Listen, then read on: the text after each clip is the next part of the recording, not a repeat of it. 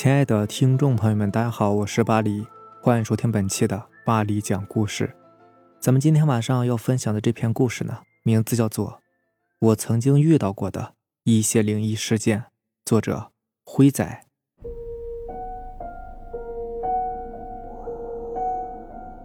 我是四月份出生的，农村户口。在我出生的前一天，我爸还去田里面抓青蛙，但是这天不知怎么的。青蛙是越抓越多，后面青蛙都主动的跳到我爸身边让他抓，我爸也慌了，赶紧跑回家。回到家里，他把装着青蛙的尼龙袋挂在墙上，口子也封好了。当天晚上，我们附近有个人被打死了，然后我爸去帮忙。在凌晨，我妈生下了我。由于那时候刚好是农忙季节，我奶奶天一亮就去忙活了。等到下午两点左右，我爸回来了。我妈从早上一直饿到下午。我爸高兴地说：“今天煮青蛙吃。”可是取下袋子一看，已经是空的了，袋子也没有坏。就这样，一袋子的青蛙都不翼而飞了。我从小就体质很差，容易感冒发烧。外祖母说我是阳气不足，需要长时间调理，所以小的时候。一直是吃一些中药和一些乱七八糟的东西。那个时候三岁多吧，我外公快不行了，当时法事都已经预备好了，我们家和我外公家就隔着一条马路。那天我一睡醒就跑到我外公家去了，此时他已经断气。我进房门的时候，我妈和我大姨已经哭得昏天暗地的了。我一进去，我妈就拉着我喊爷爷。说我喊他，他能够听见的。谁知我喊了几句之后，他真的醒了过来。当时在场的有很多人，外公就喊我的名字，我莫名的感到害怕，就吓得跑了出去。最后我外公还是过世了。上一年级暑假的时候，那时候家里面都种三级稻谷，此时正好是中稻，需要经常灌溉水稻田里，在后半山。我们有一块地，这天呢，我和我爸一起去放水，我爸拿着锄头在通水渠，我就在田里边和泥巴。玩了一会儿，有一个中年妇女穿着青色的衣服走到我身边，就问我：“小朋友，鸟屋仔怎么走啊？”因为我经常和我哥在山上放牛，附近的山都知道，就没有多想，就告诉他方向了。然后我爸大声的问我，说你在跟谁说话呢？我说就跟这个女的说呢呀。此时我爸走过来，离我也不是很远，可能就十五米左右吧。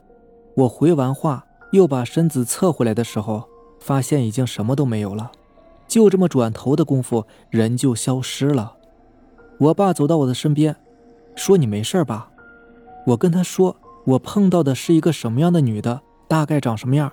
穿什么样的衣服？后来我才知道，是我们村的一个以前从平顶上摔下来摔死的。我爸怕我出事，经常带我去外祖母那里。我只知道我外祖母经常给我几个鸡蛋，我也不知道怎么的，就特别喜欢吃鸡蛋。我外祖父经常笑话我，说这个小孩子呀，还算是运气好，碰到事情总是没有什么大问题。当时我还不能理解他们说的是指什么。读六年级那一年呢，我们村有一棵上百年的罗汉树，说要被卖了。当时全村有很多人都反对的，但是这棵树呢是被国家买到某个公园去继续种植的，后面也都平息了。在古树前一个土坡下有一家人，他想着古树要是卖了，就想把自家后面扩大一点儿。反正公家的地不占白不占嘛，挖了一天的土坡，扩大了两米左右，挖断了很多的树根，祸事也就从这里开始了。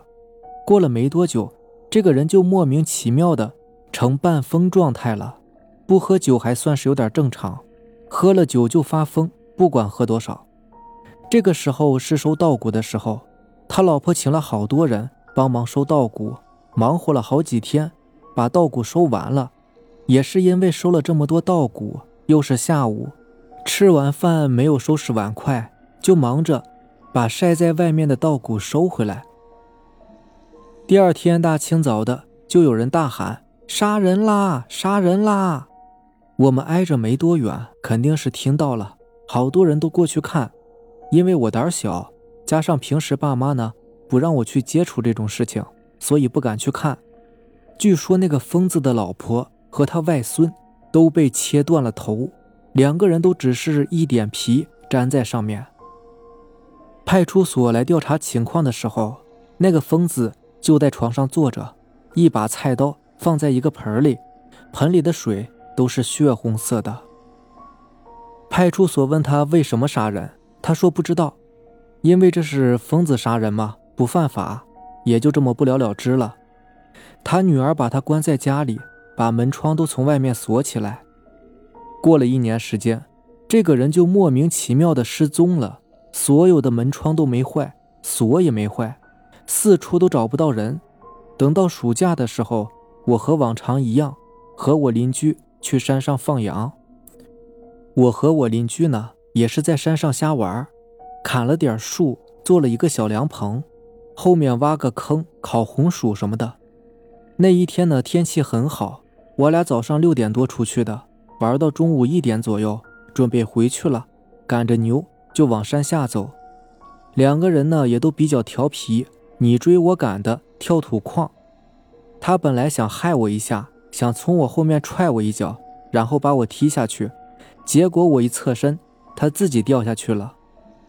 等他站起来往上爬的时候，我去拉他，往他身后一看，我瞬间就被吓住了，有一块白布。好像罩着一具尸体，把他拉上来，叫他一起看。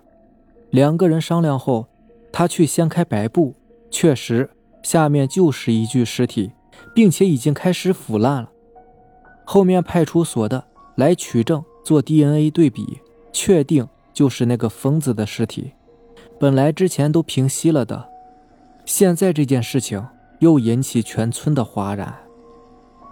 第二天，我那个邻居就生病了，一直高烧，就是退不下来。我让外祖母帮忙给看看。我外祖母说，人家要的是你，但是阴差阳错的搞错人了。那一天给我和邻居一人系上一根红绳，他过了一天就退烧了，但还是看起来精神不振，过了好几天才恢复过来的。同年下半年。我们一家人去我外公家整理旧物，因为从我外公去世了，房子就一直荒废着。我从一个抽屉里面翻出一个白色的瓶子，像是什么药丸之类的。出于好奇，把盖子拧开闻了一下，那个气味真的是难闻死了。我顺手就从窗子丢到外面垃圾桶里去了，一直有股恶心的感觉。回到家躺下休息，我爸妈他们。都在家和朋友打牌，到吃饭的时候，我妈喊我起来吃饭，我完全没有反应，而且脸色非常煞白，很是吓人。她摸了摸我的额头，很烫的感觉，赶快叫人送我到村里的诊所。量了一下体温，四十一度三，医生当时都吓坏了，烧这么厉害，非常非常少见。他也是很老的医生了。这种病例呢，还是有接手过的，所以赶快搞点药打点滴。医生说要赶快送往医院，他这只能是暂时控制一下，送医院才是最有保障的。当天晚上就连忙送到医院里了，在医院住了两天，我才清醒过来。我妈看到我醒了，就大喊医生。当时我只记得有好多人，整个病房都挤满了人，我只知道。我妈和我爸都在，给我又开始量体温，还是四十一度。医生当时跟我爸说，不知道是运气好还是不好。运气好就是高烧四十一度两天了，脑子还是正常的；运气不好就是怎么都退不下来。其实当时我感觉非常清醒，他们说什么做什么我都知道。等到吃午饭的时候。我妈看我能不能坐起来吃饭，我想都没想就直接坐起来了。可是这下可不得了了，就感觉头好像要炸开似的，整个人呢就感觉天旋地转的。